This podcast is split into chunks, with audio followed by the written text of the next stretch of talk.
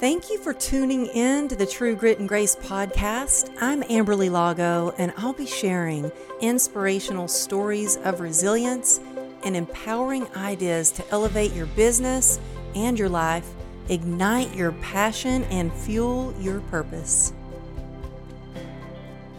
Hello and welcome to True Grit and Grace with Amberly Lago. And I have one of my most amazing friends on the show. Rudi, we've been trying to get together for this interview. I've waited seven months for our schedules to align so uh, we could do this.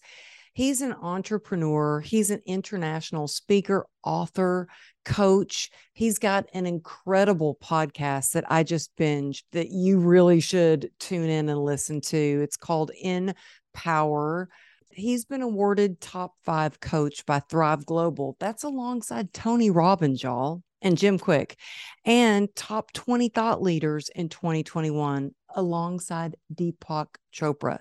So every single time I get to talk to Rudi, I feel so blessed because I'm like, yes, coach me, tell me what to do, like, tell me what to do. And he is speaking at the March mastermind event. So we're the Unstoppable Life Mastermind is sponsoring the Unstoppable Success Summit. And Rudi's speaking, and I cannot wait for him to be there. So, Rudi, thank you so much for being here today.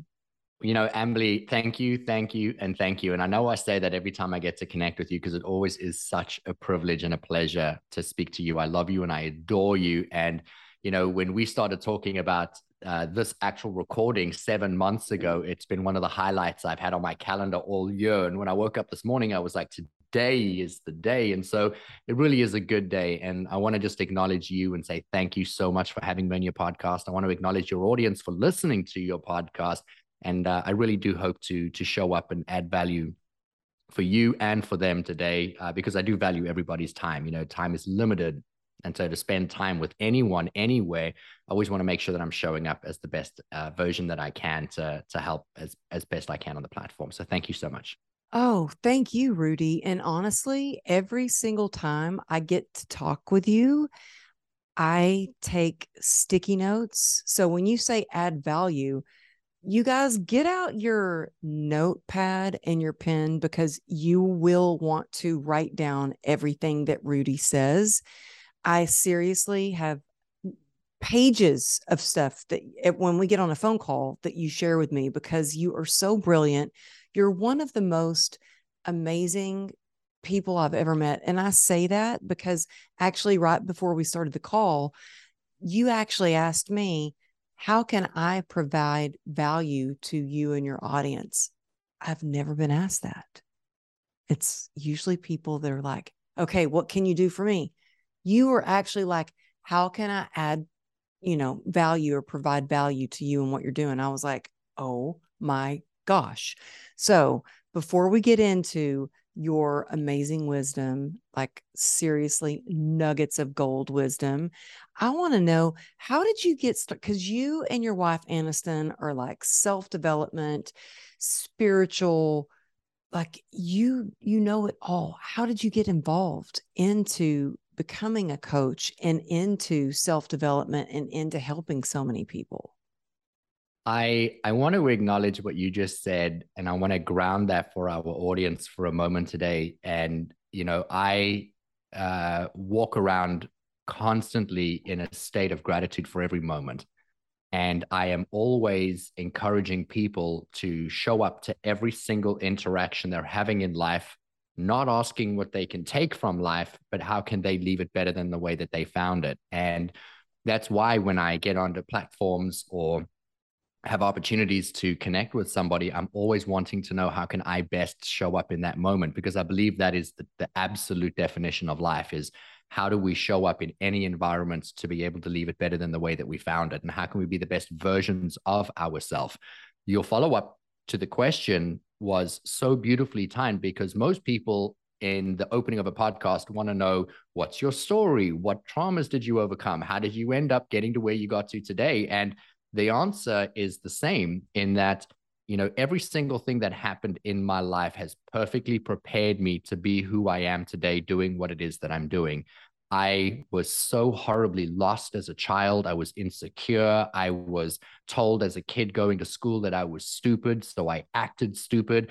I never showed up for school. I mean, I physically went to school, but I was never present in school. I didn't do any homework. I didn't apply myself. Okay, wait, I, I got to being... go back. So they told you, like you were actually told you were stupid in school? On my very first day walking into school, not kindergarten, like my first grade class, the teacher actually recognized me and said, Are you Carl's brother? And I said, Yes, that's my older brother. And she said, Well, if you're as stupid as him, you're going to spend the whole year sitting in the dunce's chair. So why don't you cross the room now and go and sit in the stupid chair? And then she put oh, a hat on my head, a red pointed hat. Are and you kidding me? Not at all. And this woman is really, really, uh, she was a, a mean, a mean spirited lady. And I'm very grateful for her because we'll touch on that in a moment. But you know that that was a defining moment in my childhood at six years old to be told I was stupid by an authority figure. Mm-hmm. and so i i believed wholeheartedly well if she's a teacher that teaches children she must know what smart looks like. And then she must also be equally qualified to know what a stupid look like and well i'm stupid. And so i never showed up for school. And i'm mentioning this because in the introduction that you so beautifully gave me you know, you said, Rudi, you're so brilliant. I love how your mind works. And I'm reminded of how I spent the first 20 years of my life thinking that I was stupid, that there was something wrong with me, that I wasn't smart. And then later in life, I found out, hang on a minute, I actually am pretty smart. I am intelligent. I do understand complex things really quickly. And, and I, I have a, a beautiful way of processing information, but I never allowed myself the opportunity to apply that in school because someone labeled me as something at a time when my brain didn't have the ability to process is this true or is this false? Is this real? I just absorbed and accepted it as a fact. And mm-hmm. we can understand today that under the age of seven, people absorb information as facts, regardless of whether it is or it isn't. We just absorb the information that way. And logic and rationale only comes in from eight, nine, 10, 11 years older and is then developed. So I was told I was stupid at six or seven, and I believed I was stupid. Mm. I was then mm. later told I was unworthy. So I acted unworthy. I didn't come from tremendous income and wealth. And so I viewed the world as well, my friends are rich. I'm not rich. My friends have boats. We don't have a boat. My friends go on vacations. I didn't go on vacation. So all of that meant Rudi's not worthy. Rudi's not good enough. Rudi's stupid. Rudi's the dunce. And so, you know, you asked, how did I get to where I got to today? And I believe that all of my life experience was perfectly, carefully preparing me for what it is that I get to do today. Today, I go into mostly organizations. I work with high level leaders. I work with startup companies. I work with solo entrepreneurs. I work with coaches, anyone who's wanting to create an impact that wants to move people. And I can connect to anybody based on the vast experience of my childhood of being made to feel stupid, of experiencing trauma, of experiencing abuse, of whatever the situations were that I'd gone through, they helped me to understand that all of those things show up in every single person's life. When we walk into a room, any room, anywhere in the world, that entire room, if it has people in it, is filled with people that are trauma survivors. Mm-hmm. When you go to an office building and you have 200, 500, 5,000 people working in that building, there's 5,000 trauma survivors in that building. There's everyone has gone through something. Most people in that room are currently going through something. And if they're not doing the work to work on themselves, they're still processing that pain over and over. And it's actually impacting how they show up at work. And so my journey was really a 20 year journey of self discovery to save my life. Now, I was never at risk of taking my life. I was never having thoughts of suicidal uh, tendencies. I, I mean, saved my life because the quality of the life that I was living was so bad, so painful that I had to start looking at my life and find meaning in it. And I found tremendous meaning and value in being spiritual and understanding in a higher power and understanding that life has some level of order and synchronicity and that everything is adding up to become something. And in that, I found tremendous power. And when I use the word power, because power is a trigger word, I don't mean power like I had power over someone. I mean I had power within me, and it it ignited in me a shift in no longer looking at my life or my circumstances as things happening to me, but rather from a lens of how does this serve me? And in it serving me, who does it who does it help me serve with what I've learned? And so every experience that I've had helps me connect to people so that I can help them move out of their own way so they can create the greatest life that they want to live.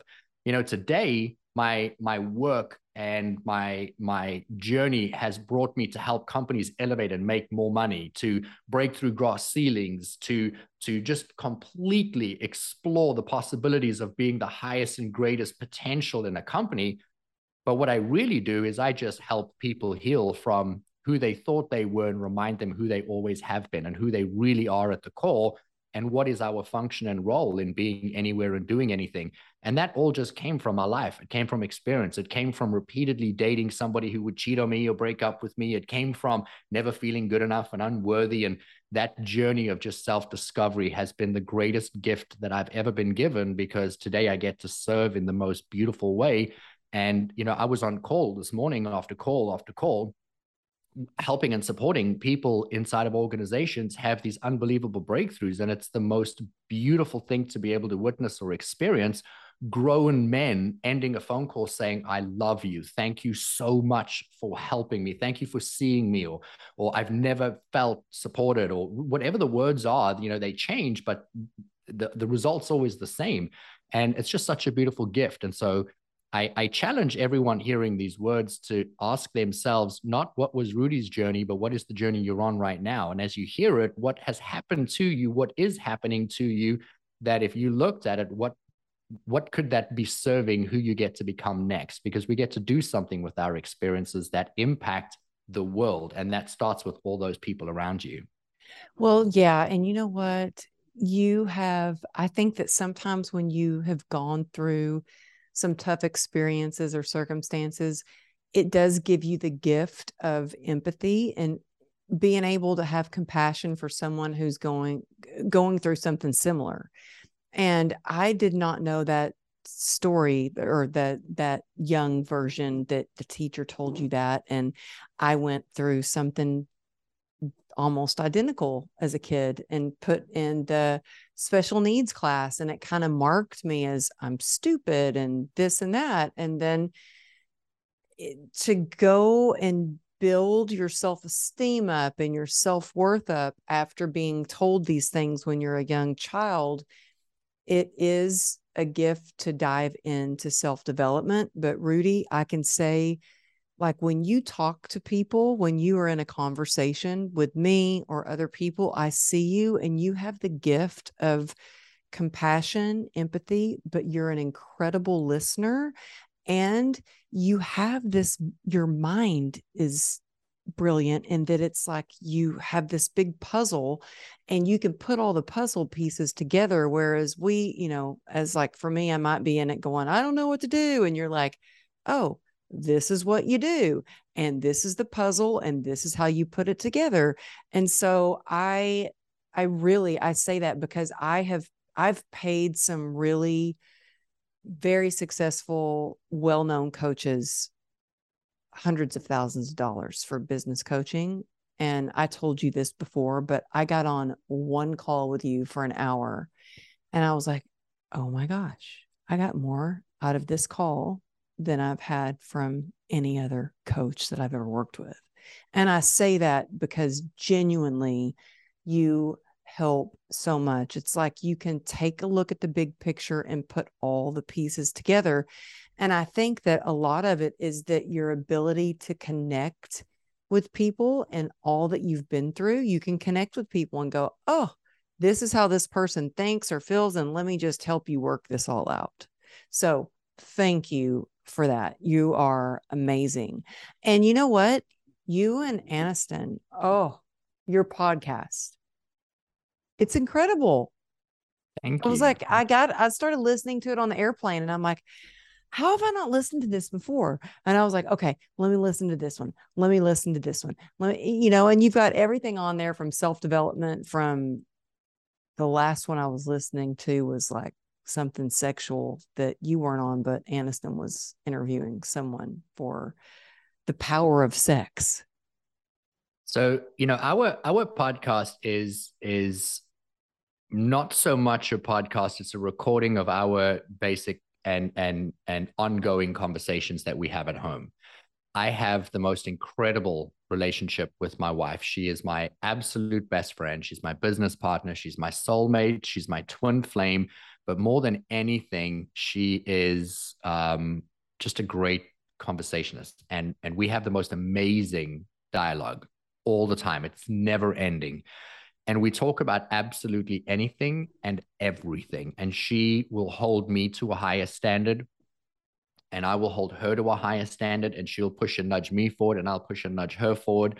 And I think it's a beautiful example of how we get to show up in life for each other. And one uh, conversation later, someone suggested that we should we should start a podcast because we should be recording these conversations and we did and it has just been so beautifully received because you know we're not trying to do anything other than share a thought we're having in that moment and people either resonate with it or they don't the last podcast that you just listened to where aniston was talking to uh, a woman by the name of bibi about yes. um, sexual pleasure and tantra it's not really about sex at all, even though that's the bridge into the conversation.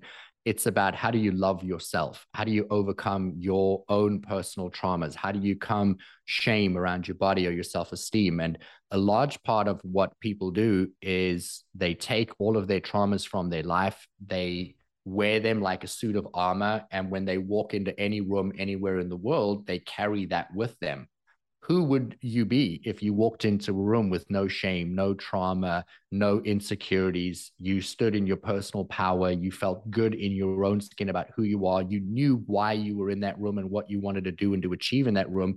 You'd be significantly more likely and prepared to achieve that outcome. And so, you know, our podcast is about our journey what books we read that gave us different realizations, what courses we've taken, what authors or speakers that we like or that we resonate with, and and what is has helped us to gain a different level of understanding or a vantage point that we think others could learn from and gain from. And we encourage people to do the same thing for themselves and just to constantly be applying new thoughts and new beliefs you know, I was given a very strong, structured belief around religion when I was a young child. You know, my wife, the same, Catholic, very strong, very rigid. This is what it should look like. And today we get to ask, well, what are our beliefs? Where do we fit in the world? What do we like? And we get to constantly learn and appreciate and value. And just to bring that uh, podcast episode, you know, to a little bit of a close on on this point, you know, when we talk about intimacy and sex with a partner, you know, that normally means uh, two people, and you're putting the second person in that equation and expecting them to do something to fulfill you. Whereas what we're referring to in life is that we personally get to first love ourselves and we get to mm. know how do we want to be loved. And I'm not talking about just sex, I'm talking about all areas of life and that when we fully, deeply, intimately, and passionately love ourselves, we're teaching others how to love us the way we need to be loved. And that changes how you communicate. That changes how you show up. It changes how you interact. And yes, absolutely, it's going to change how you have sex, but it's not because of the sex at all. And it's more about who do you get to be as the most empowered version of you. And then, you know, do something really beautiful with that to create an impact in your life, your relationships, and then out into the world. Well, how does one, if you aren't feeling empowered, if you are having, you know, because I've definitely been in the place where I'm like filled with shame, um, discouraged, don't feel worth anything. How does one, if you're in a place and you're very discouraged, how do you get in a place where you feel more empowered to where you can move forward and have the life that you've always dreamed of? You know there's a series of steps that that somebody has to go through to to start living the most empowered life possible. Uh, and we wouldn't be able to cover all of that in a single podcast episode but what what i want to do is answer your question in where it's going to help somebody if they are in a moment feeling disempowered in a moment they're feeling nervous or anxious or worried. And what i want to do is bring awareness to in a moment like that the person themselves is not actually feeling anxious, nervous, or worried. Their brain is telling them that in the past they experienced something similar to what they're experiencing now, and it made them nervous or anxious or worried. And it's chemically dumping an emotion into the body to tell them caution, caution, caution. You need to proceed with caution. And so they act nervous, cautious, unsure, insecure. And what we need to do in any moment is ground ourselves in exactly where we are. So let's roll this right back. Let's pretend I'm about to get on the True Grit and Grace podcast, one of the largest podcasts in the world, one of the most successful podcasts, one of the one of the biggest um, self development podcasts, where where we're creating massive, profound shifts. And five minutes before the podcast hits record, I start thinking, oh no, I'm nervous. I'm worried. What if I don't say the right thing? My brain starts to dump a chemical into my body. My palms get sweaty. My heart starts to accelerate. My mouth gets dry. I can't drink enough water because I'm nervous now. I can't formulate a thought. And I start thinking, oh, I don't know if I'm ready for this. I don't know if I'm good enough for this. I mean, there's no way I could possibly do this. I mean, this is Amberly Lago. This is her podcast. I've been waiting seven months for this in that moment, if that were happening, it wouldn't be Rudi logically, consciously having any of those thoughts. That would be my brain remembering when I was seven years old and I had to do a presentation in the front of the classroom and I was nervous. And I started speaking and I started, and the class laughed at me and I was reminded I was stupid. So the brain produced a chemical that said, every time you speak in front of people, you're going to get laughed at. It's going to be painful. And so every other time in the rest of my life, given the opportunity to speak, my brain's going to say, caution, mayday, mayday, don't do it, don't do it. Because when you did that before, it was painful. It was mm. harmful. It hurt your feelings. And, and we want to avoid that. You see, the human brain is dividing all information based on a simple formula of is this going to cause me pleasure or is it going to cause me pain? And if it's going to potentially cause me pain, it's going to do everything in its power to avoid the potential of experiencing pain. Oh. And so, in moments where you're nervous or you're anxious or you're questioning yourself, you're not actually in that moment nervous and anxious. Your subconscious mind is simply drawing from past experience of anything that could ever have gone wrong, using that as a formula to tell you, be aware. And in that moment, you're experiencing fear or anxiousness or nervousness but what's really happening is the brain is just saying, hey, we've never done this, or we've done something similar to this and it wasn't going to work out well. And so we'd rather you not take the risk. And it's it's trying to stop you. But if you were to pause in that moment, look down at your feet, ground yourself in your room and say, okay, where am I? Okay, this is where I am. Am I safe right now? I am mm. safe.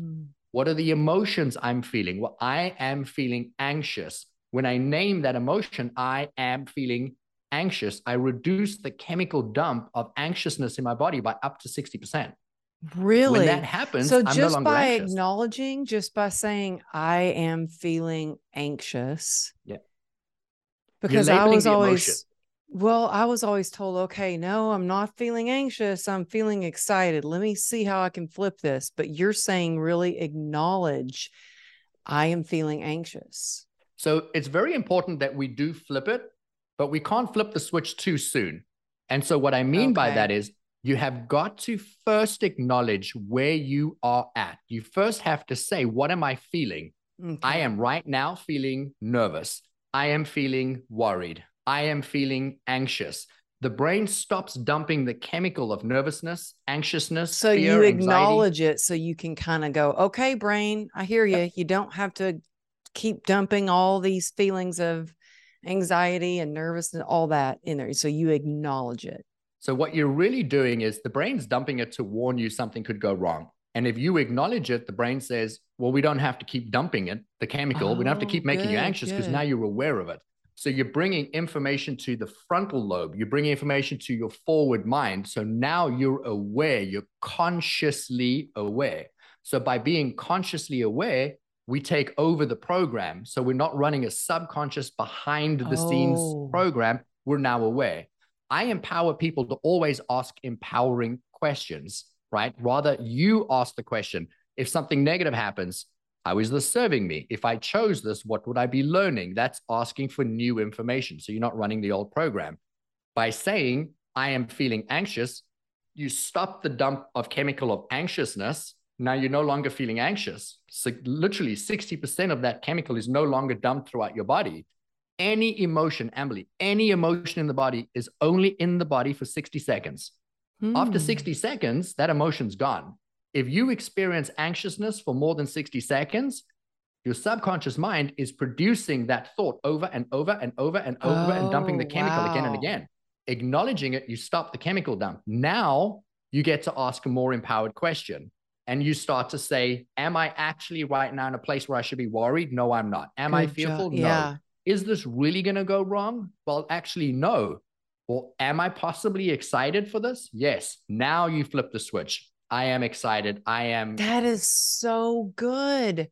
That is so good because I actually just did a talk last week for Candy Valentino at her event. And let me tell you, Rudi, I was so anxious, like more so than any talk that I've given in a long time, because I think of, again, all the thoughts were coming up and it was like, oh my gosh, I'm speaking with Jamie Kern Lima and Candy Valentino and Amy Porterfield and this celebrity and blah blah blah. And it's all these billionaire it's for billionaire women who are billionaires. And i'm like i'm not a billionaire yet, yet. you know what i mean like yet and so but i was like oh my gosh why are they having me speak i'm not a billionaire yet they're billionaires they've sold millions of blah blah blah you know and and my mind was going crazy and i was just getting so like anxious about it and it was weird. I was so anxious when I finally flew into Arizona. I was in Scottsdale. It was kind of like, oh, ah, I'm not really anxious anymore. Like I'm here.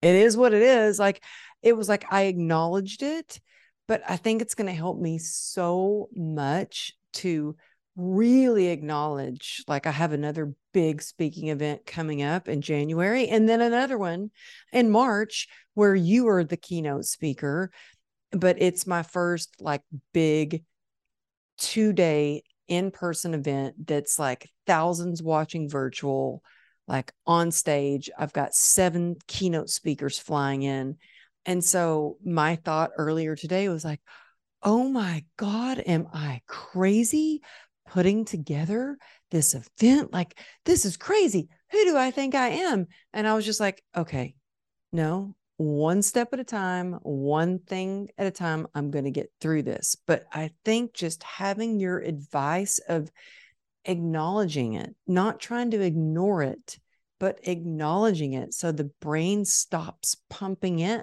the anxiety is going to help so much. So that is so helpful. What would what did you do to get over like, you know, when you were younger and you were told, "Oh, you may as well go sit over there because you're not smart." Like that was me. What did you do to empower yourself to realize that you actually are brilliant? What did you do to start to make that transformation? I I didn't consciously make that decision until I was 26 years old. So when I was six years old, six and a half was when I went to school for the first time, and I was told I was stupid, and I believed I was stupid. At around about 13, it could have been 12. My memory fails me, but I remember being around about 12 or 13 years old, and the teacher in the classroom, a new, a different teacher now, was asking all of us kids to stand up and declare who or what we were going to be when we grow up and I didn't know who I was going to be. I didn't know what my idea of life was. I don't think I had the capacity at the time to even dream about a potential future. But all the kids stood up, and this one wanted to be a firefighter, and this one wanted to be a doctor, and this one wanted to be an author. And when it got to me, I stood up, and unbeknownst to me at the time, I declared I'm going to be a millionaire by 25. You and the said entire that? classroom, I did, and the entire classroom laughed at me. They burst into like this massive eruption of laughter at me, not with me, at me. And I process that as the entire classroom doesn't think that I have any worth in ever being that. Now, my saving grace was it was a really small classroom. There were only 30 kids in that entire class. I mean, I graduated with less than 20 kids in my graduation class of high school. So it just shows you how small my town was. but they all saw me for who I believed to be. And mm. I didn't think I was worthy. But when I sat down from that that chair, when I sat down on that chair from that statement, I decided in that moment, I'm going to be a millionaire at 25. I'm going to show these people that I am worthy. I'm going to show them I am good enough. And something shifted in me. And every day from that day moving forward, at any opportunity that I could, I inserted I'd be a millionaire by 25 into any and every conversation with anybody. I started hanging out with at 16 years old millionaires because I wanted to learn from them. I remember sitting in Scotch cocktail bars, drinking Scotch at 16 years old. Now, the legal drinking age in South Africa is 18. So drinking at 16 is not so far fetched, but it's definitely not the same. It doesn't translate in the US. I remember sitting in a Scotch bar, drinking a bourbon with three or four millionaires, talking to them about business at 16 years old, asking them business questions, and them not entertaining me, them not sitting there thinking, oh, this is cute or annoying, actually being a part of the conversation. And that was my circle of friends. I stopped hanging out with kids my mm. age and I started mm. aspiring to be but that wasn't a conscious choice. I was just wanting to make a million dollars to prove I was worthy, I was lovable, I was good enough, and that I wasn't stupid. And I eventually stopped paying attention to the goal and just started working. I didn't go to college because there, well, for many reasons. The most important were we didn't have the money uh, in my family to send me to college, and I wasn't smart enough to go to college. And three, I'd never applied myself enough to qualify to go to any college. And so I started working from 18 at 19, I managed uh, a business of 66 employees. And I, at 21, I was training and developing high performing sales teams. And I've been doing that for 20 years now. And at 26, on my birthday, my younger brother, Marco, wrote me a letter for my birthday. And the letter was one of the most beautiful gifts I've ever been given. I actually shared this on stage a few weeks ago for the first time, and he was in the audience. It was an amazing moment and he had written me uh, my best present I've ever been given. He had written me a letter of how he viewed me through his eyes. And mm. in that letter, he wrote how I had always encouraged him, supported him, motivated him, what it was like to see me going out into the world and achieving greatness, and how he never felt he could ever live up to the expectation of who I am and not how I viewed myself at all. And then in that letter, he wrote, I'm really proud of you because you finally did it. You achieved your goal. And that moment I realized, oh my God, I was a millionaire. And I never, I never really connected the dots that I had achieved it. And uh, that was my 26th birthday. So at some point in my 25th year, I had actually crossed over into having more than a million in my bank account. I had a loft apartment. I had a sports car. I had all these fancy things. I owned three businesses. I was doing really well. And that moment, I started crying and I realized, oh my God, I'm still that six year old boy mm. in that classroom, feeling like a dunce, unworthy, unlovable, not good enough. And nothing had changed. I had all this monetary success at the time. For a 26 year old, you would think you have everything that you want, but I was just as helpless, hopeless, loveless, unworthy as I'd, as I'd ever been. And well, how do you start to change that? you know, I'm going to tell you what I did that day. And so on my birthday that evening, I ordered my favorite meal. I sat in my brand new two story loft apartment overlooking buildings in Cape Town, South Africa. And I poured myself, at the time I was drinking alcohol, and I poured myself a glass of wine, a really nice glass. I sat down to celebrate me. And I wrote out a list of all of the things I've ever done in my life that were worthy. I wrote out a list of all of the things I've ever done where I was successful. I never drank my wine or ate my dinner because it was one of the most emotionally charged nights of my life because it was the most real I've ever been with me. And it was the beginning of my journey of actually reestablishing who am I consciously. Mm-hmm. I mm. became aware that my subconscious mind, and I didn't know it at the time, I do now because I've studied the brain, I've studied how it works, I understand human behavior. But at the time, I was just trying to get myself out of feeling unworthy. And I realized I had achieved so many great things. I sat there thinking, you know, if I am so stupid, if I am so unlovable, if I am so unworthy, then why do I have three businesses? Why do I have so many loyal people that show up to work every day to support me in my dream and my vision? You know, why do I have family that adore me? Why do I have money in the bank? I mean, if I am so stupid, how did I do any of this? And so I started mm-hmm. saying, Am I stupid? Now, remember, I said to you a moment ago in our conversation start asking more empowering questions. Mm-hmm. That night was the first time I ever asked, Am I stupid? And it was a resounding no. I'm actually wicked smart. I'm really, really, really intelligent, but I never believed it before. I believe everybody is really intelligent, but we either conditioned to believe we are, or we conditioned to believe we're not. And for 26 years, I didn't believe I was, so I wasn't. I didn't show up that way. And now today, I know who I am. I've stacked so much evidence that when Rudi Riekstins wakes up he achieves greatness. That when Rudi Riekstins walks into a room, he leaves it better than he found it. That when Rudi does anything, it's at the highest levels possible, never for him, but for the greater collective good. And it's only because I every day stack evidence that when I do something, I do it well. I actually celebrate. Now, for anyone that's listening and they're not watching an, a video of us having this conversation, I do a fist pump every time I do something great this morning, my eight year old son made a snide comment to his mother, my, my wife, Aniston.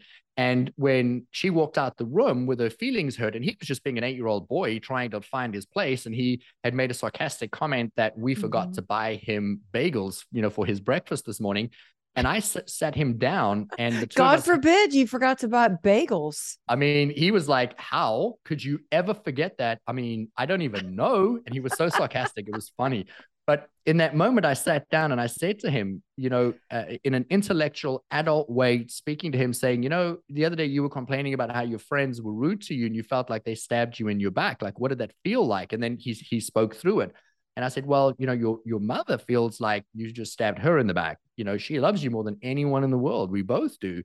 But you just spoke to her like, like you didn't love her. I was like, how does that make you feel? And we spoke through this. And when he got wow. up and he walked out of the room with a completely new vantage point, he went to hug her, kiss her, apologize, and he took accountability for it. He walked out of the room. I was in the back of the room going, yes, yes. stacking success. That when I'm having a conversation with my son about how to be a, a man, you know, and how to show up in the world as the best version of yourself, that when I do that, it drives the right result and behavior.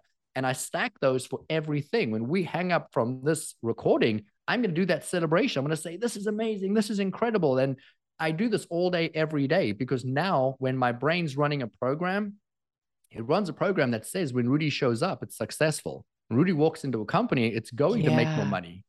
And Rudi, you know what? When you do, like from the moment I met you, like, so we shared the stage at an event called Embrace Your Ambition in Colorado, and you added value everywhere you went from the stage at dinner. And I have to say, sitting at dinner with you was the highlight of the dinner for me, getting to sit next to you and get to talk with you.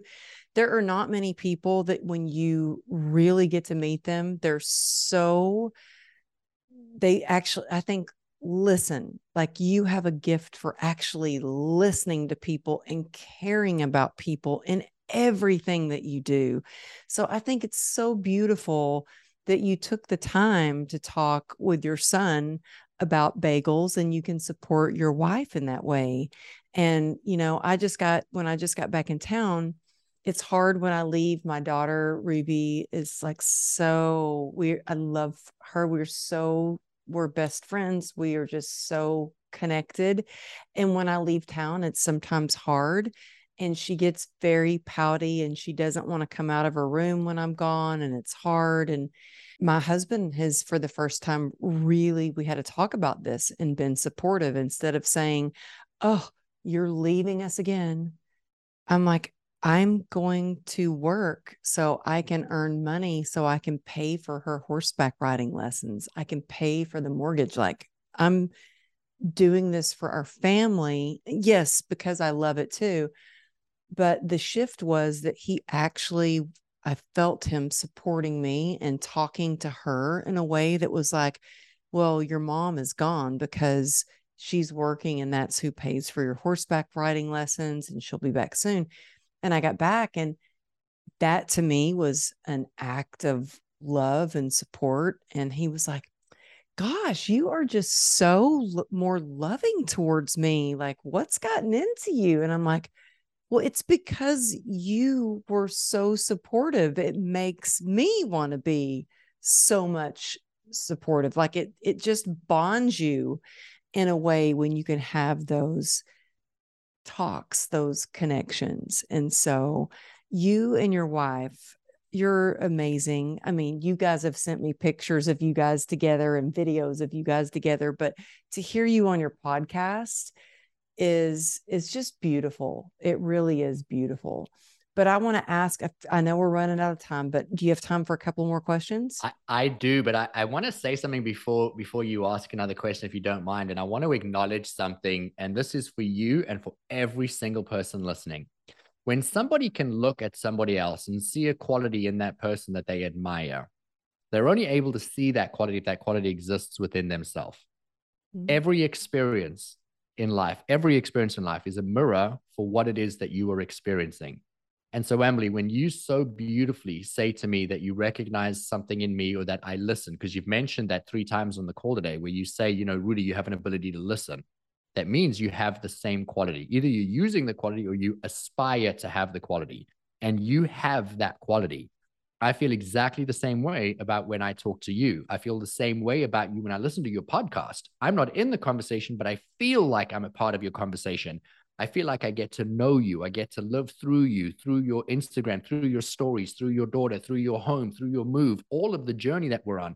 And that's a beautiful skill in itself because what you're doing is you are connecting with people through who you are in in just showing up as yourself authentically in every way. You've so beautifully today spoken about how I show up and how you view me.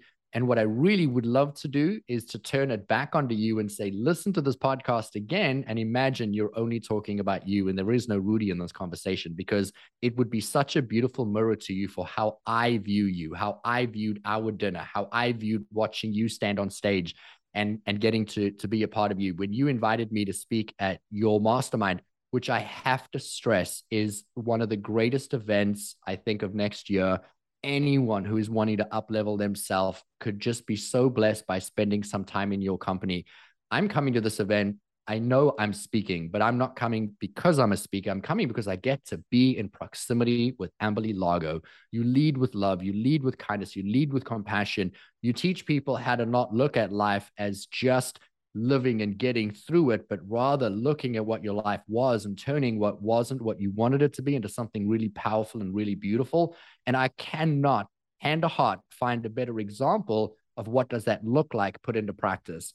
I believe that all of life is about leading by example. I teach leaders to teach people to become leaders of their own life.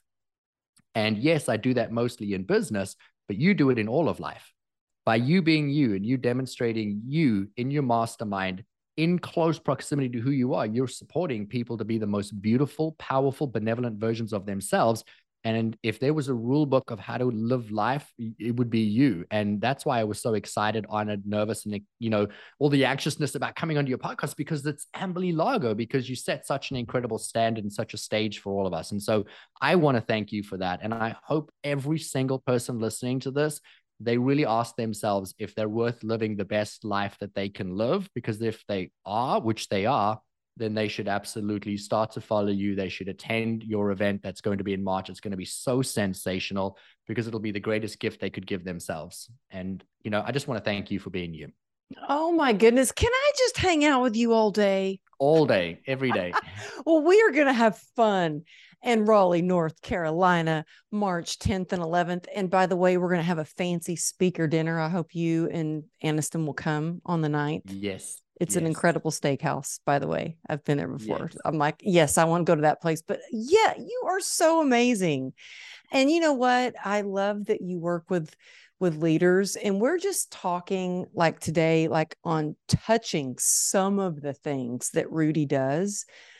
There's so much that you specialize in and that you've helped me with as far as leadership, as far as selling as far as like something that I'm working on. I've I've never done selling from stage. And so we have a lot of entrepreneurs that that listen to this show.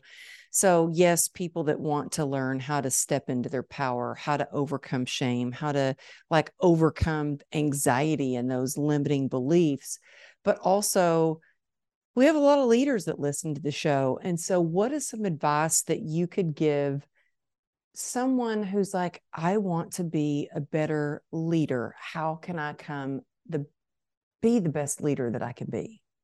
So, to lead by definition is to hold one's hand and move someone forward. And if you run a company, you're leading people. Your responsibility is to hold your team's hand and to move them forward in a common aligned goal. But I don't believe leadership is limited to business. I believe everybody, the minute you leave your house and you interact with other people, you're leading. I just explained through my lens of viewing you doing your life's work and how you're impacting the world. And I'm sure your family is so incredibly proud of what you're doing, is leading by example. We're always leading. We're either demonstrating the right way to lead or we're demonstrating the wrong way to lead, but mm. we're always leading. And you know what i do is is teach people in any form of leadership self leadership or in large organizational leadership is how to align people to live the best life that they can possibly live and yes we've spoken about limiting beliefs we've spoken about subconscious minds and triggers and how to show up better in the moment and to ground yourself but i'm going to explain it to you in the simplistic way i possibly can every single person on the planet is comprised of exactly the same makeup and to describe my work would be to say there are three bodies. We have a mental body, which are the thoughts and the feelings that we have. We have a physical body, which is the structure that you're in. And then you have an energetic body, and your energetic body extends around about 15 feet past you. So wow. when you walk into a room, you can actually feel the energy of what was emotionally transpiring in that room the best example I can give you is think back to have you ever walked into a room as a child and your parents were fighting or you know there was an altercation of some kind but you're not aware of it or privy to it but when you walk in you oh yeah it. you totally feel it and i'm very very sensitive to energy and I think it's from growing up in a home that wasn't safe where I was sexually abused and there was alcohol abuse and mm. and so I'm very that's a gift that I am sensitive to energy. So I can read a room and I can feel the energy.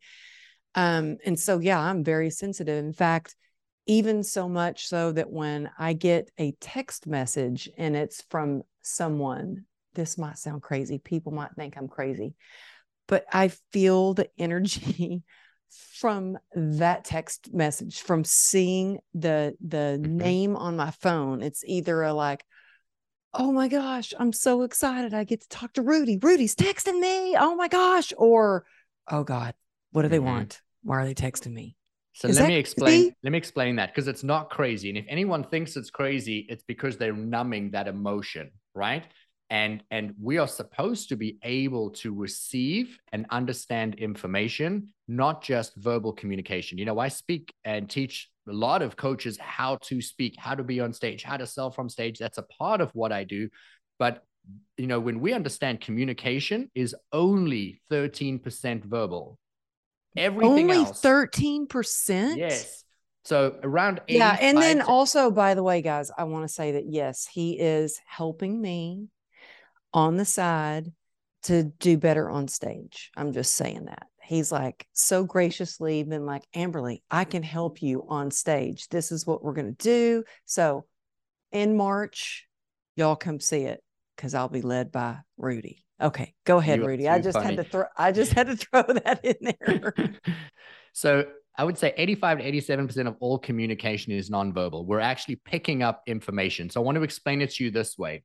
I want you to imagine you are going to go buy a new car today, you and your husband. You get in your your old car, you want to drive to a dealership, you're going to trade it in, you're going to buy a new car. So you have an intention that you want to get something that's safe, something that's sturdy, something that you're excited about, something you could be proud about, you're excited. You get to a dealership, you park your car, you climb out, you walk up to a salesperson. That salesperson walks out of the dealership and the salesperson wants to sell a car. They want to get you into a car. They want to make money. They want commission. They want the highest levels of commission. They want to add in the insurances and the warranties and all the things to get something. They have an agenda. You have an agenda. Most times people meet and there's an equal exchange of energy, but that's not always the case. What happened if 10 minutes before you arrived at that dealership, that salesperson had a fight with their spouse? Maybe the spouse said, I'm sick and tired of you. I'm over this. You know, when you come home, all my stuff's going to be gone. And then they hang up that phone, or close that text or whatever the communication is, and they're feeling a lot of emotion inside. And they walk outside to greet you. Inside, internally, their life is going upside down, but their function is to sell you a car now. You walk in, you meet the guy, and immediately you feel something is off. You don't know that they're having something going on in their personal life, but you feel mm-hmm. it. You process that as the person slimy or they're a salesman you draw a conclusion, or you just don't like them or trust them, and you don't buy the car. You get back in your car and you go home and you come back another day somewhere else. What I teach people is how to align all three the mental body, the emotional body, and the energetic body so they're all saying the same thing. So that every time a person or an entire organization walks into a room to do anything, it's always aligned. Everybody knows what they're doing, how to show up, we create clear lines of communication that if something is coming up, that no one is misinterpreting any of that information and it moves organizations significantly forward in shorter amounts of time because we no longer have this misinterpretation. Well, how do you do that though? How does somebody do that? Let's say you did just get in an argument with your spouse and then you're about to get on a coaching call with a client and you don't want to be frazzled or have them feel your anxiety or grief or depression, whatever the feeling is, how do you clear that so you can show up in alignment with what you're doing? Like that's that's a hard process. So I teach compartmentalizing situations and circumstances. I'm not talking about shutting your emotion down and going to work and pretending those don't impact because they all go with you at all times.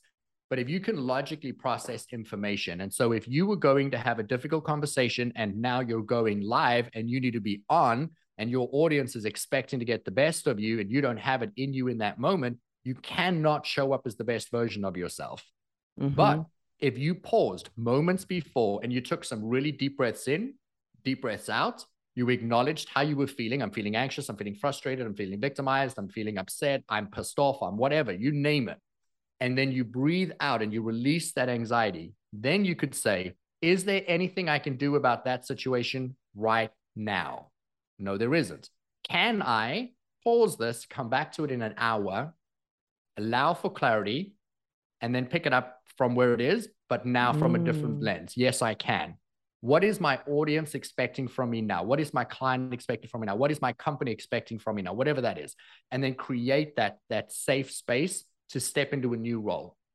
Then setting an intention for how you want to feel at the end of what you're about to do. So I will tell you what I did prior to my call with you today. I've had the craziest time. I was traveling last week, so my schedule was all messed up. So everything is jumbled into this week. Next week, we've got, oh. you know, holidays and things coming up. So again, everything's yeah. jumbled into one week. That's so- how it is for me too. Like it feels a little overwhelming same thing though, Rudi. Last week it was like I was traveling, and then I'm like, oh my God, next week is Thanksgiving and everything's crammed. Mm-hmm. And so feeling overwhelmed. How do you get through that? So I paused before each thing. So I ended one call, and before I logged on to your call, I sit for a few minutes, literally four or five minutes, and I take some really deep breaths in and I close what was my session before I set an intention for how do I want this call to go with you now. I hold an intention of how do I want your audience to feel when they hang up from this call. They're going to listen to the podcast.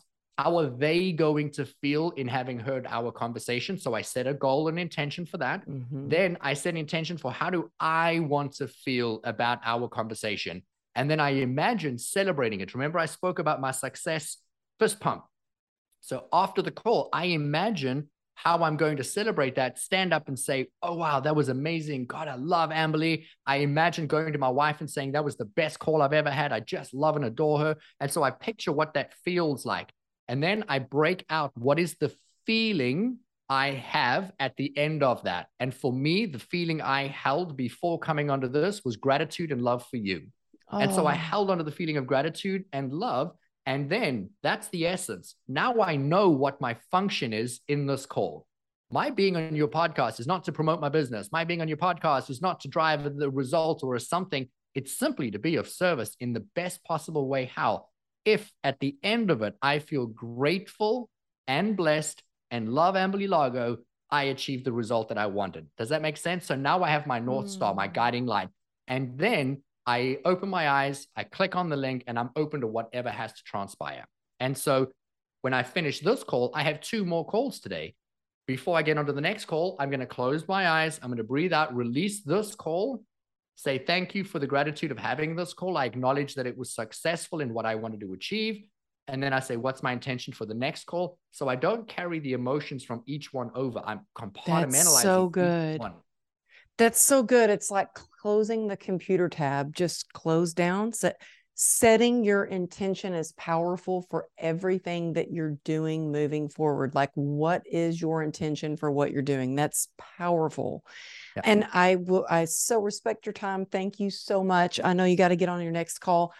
And I also know that you have a free book. Like you amaze me with all that you constantly offer. And again, here is something that you're offering for free for people how to align their teams. It's for really how to step into leadership. And can you, and I'll have this in the show notes for sure. And actually, I will have all of Rudi's links to his Instagram. Y'all, he's like famous on Instagram. Like you should see his Instagram profile. Seriously. Um, so you can follow on Instagram. You can hire him to be your coach. He has helped me tremendously. Um, so you can hire him to go into your company. Um, he works with globally. You're working vir- virtually and in person with mm-hmm. huge teams and not just with sales but on leadership a lot. So could you tell us exactly how they can get your book? Because i can't believe you're offering this book for free. So you know uh, i have a goal of impacting every single person on the planet.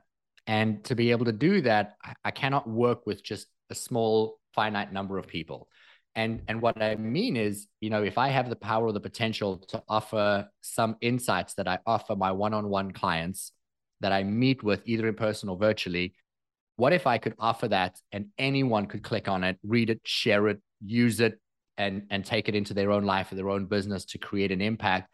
That would be supporting what is my ultimate goal and vision. And so when I wrote this book, I wrote it to be very short, digestible in one sitting, where people could read it and implement into their life and their business without spending a dime.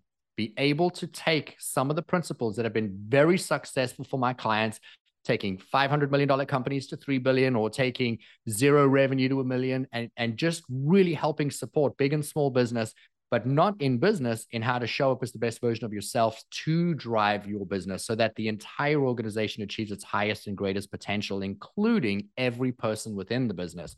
And so this is just a really short, sweet, simple book that helps people take something and apply it into their life immediately. And so I'll drop the link uh, in for you so that you can offer it to everybody, but it's rudiriekstins.com forward slash free book. And so we're going to offer it to anybody that wants it. And I just encourage people to read the book with an open mind and to say, you know, where am I in my life right now? How am I leading my life? How am I leading my business? And then who do I really want to be and how do I want to show up? And if I could be more intentional, how would I do that in the world? You know, something that I teach is a process called priming, and I teach it within business. And priming is about how do you prepare yourself in the morning to live the highest and greatest potential of yourself. So at four o'clock this morning, I was in deep meditation in my office, imagining this interview. I was imagining each of my calls with each of my clients. I go from one company to one individual client to one podcast to another interview, and everything is very different. And I have to be the best version of myself in every one of them. But if I don't know what I'm going to do in each one, what my intention is for each one, how I want to feel when I'm finished with each one, I'm just going to be throwing a whole lot of stuff against yeah. the wall and hoping it sticks. And so yeah. this is a really simple book that teaches people how to prime, how to be the best versions of themselves, how to teach that to organizations. I've literally taken this into 3,000 person companies wow. and each person's been able to adopt it and improve the quality of their life. So it's not hard and it translates from one person to 3,000 people and, and more. I mean, it's to anybody that wants to, to impact it.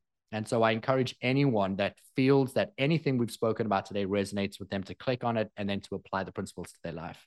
Oh, thank you so much for that. And you know what's so crazy, Rudi? I have four pages of notes of questions that I had written down to ask you. No joke, like pages of notes. I didn't even look at my notes at all because when I start to talk to you, I'm just like, oh my gosh, it's such a privilege and honor to get to talk with you and get to ask you questions. So, one last question What are you going to talk about in March in Raleigh, North Carolina? You know, I, I thought about that question so much, and I have to tell you, I'm so excited. It's such a privilege for me to get to work with you and to support you uh, at your event, and I cannot thank you enough.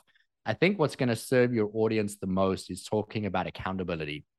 You know, when we want to live the best life that we can, we need to start by first looking at ourselves, everything that's happened in our life, everything that we want, and then taking a hundred percent accountability mm-hmm. for how we are there, why we are there, and what it is that we want and only once we do that can we show up to live the best versions of ourselves. You know, when when you speak, you're you're always giving so much value. But I acknowledge people need to be open and ready and receptive to receive that information. And so to talk about accountability kind of helps people set the stage of when Amberly starts to talk. As an example, when your additional seven speakers who are phenomenal are going to be speaking, that everybody really sits back and says, you know, I understand I bought a ticket to attend. I know I understand I want to have a better quality of life, or I want to live more like Amberly does, or I want to achieve more of the success that Amberly has. We can consciously, logically know that. But at some point in time, we have to say, it's up to me to create that shift or that change. And if I don't change something, nothing's ever going to change. And so mm-hmm. um, I think accountability is is definitely the opening discussion and it sets the stage for how everybody gets to show up to live the best life they can. I want to end by just saying that every single dream that everybody has, because we all have dreams, every dream that anybody has, they only have that dream because it's their destiny to achieve it and to fulfill it. And we don't always and have not always been given the necessary skill set or the tools to fully express ourselves because at some point in time, someone called us stupid or not good enough or not lovable or labeled us in some way, shape, or form. But I don't think those things happened to put us down they beautifully, perfectly, divinely happened to prepare us to achieve what it is that we want. And so I want you just to sit back and ask yourself, what was your journey? How has it prepared you? And then really clarify what is it that you want for your life. And that at the end of it, how do you want it to feel when you stacking and celebrating the success of your entirety of your life? What is that one emotion that you're feeling? And then bring that emotion into your every minute of your everyday and so, if you really want freedom and you want abundance, how can you create freedom right now? How can you create the feeling of freedom and fulfillment right now and start living from that vantage point? Because the life and the dreams that you have, they're there for you and you're worthy of having them. Rudi, oh my gosh, I just love you. And I think I need to have you open up the whole event in March and close the event. You're oh amazing. Oh it would you be are amazing. Seriously. I thank you so much for your time. You know, I just anytime I get a chance to talk with you, I it's it's a just an honor and a pure joy. This has been the highlight of my day. I've been so excited about this. You guys, please check out his new book that he is so generously giving you. The link is in the show notes. You can find his website in the show notes. If people want to reach out and connect with you, what's the best way that they can do that? Anyone can schedule a uh, call with either myself or with my team on my website. Uh, I am available and I do have a certain number of appointments or available to connect with individuals to see how we can best support or align uh, to move people forward. And I encourage people to do that. So uh, any one of my courses, programs, or a direct consultation with me is available on rudiriekstins.com. Yeah. And the spelling of his name is in the show notes because it is a little tricky. Oh my gosh. I wish it was just like rudi.com, but that was taken. Sorry, guys. but it's in the show notes. Thank you so much for being on the show, Rudi. I love you. Thank y'all for tuning in this week to True Grit and Grace. It, you know what? Screenshot this and tag us, and I'm happy to share it along. Anytime I see you share it in your story, I'm happy to share it in my story on Instagram or on Facebook. I'm a little slower on Facebook, but anyway, tag me so I see it and I can tag you back. But anyway, Rudi, thank you again for sharing your wisdom, your heart, your inspiration. I so appreciate you. I appreciate you. I love you. And I'm so grateful for you. Thank you so much. Have an amazing day. You too. I'm excited to see you in March. Y'all come see us in March together. And that link will be in the show notes too.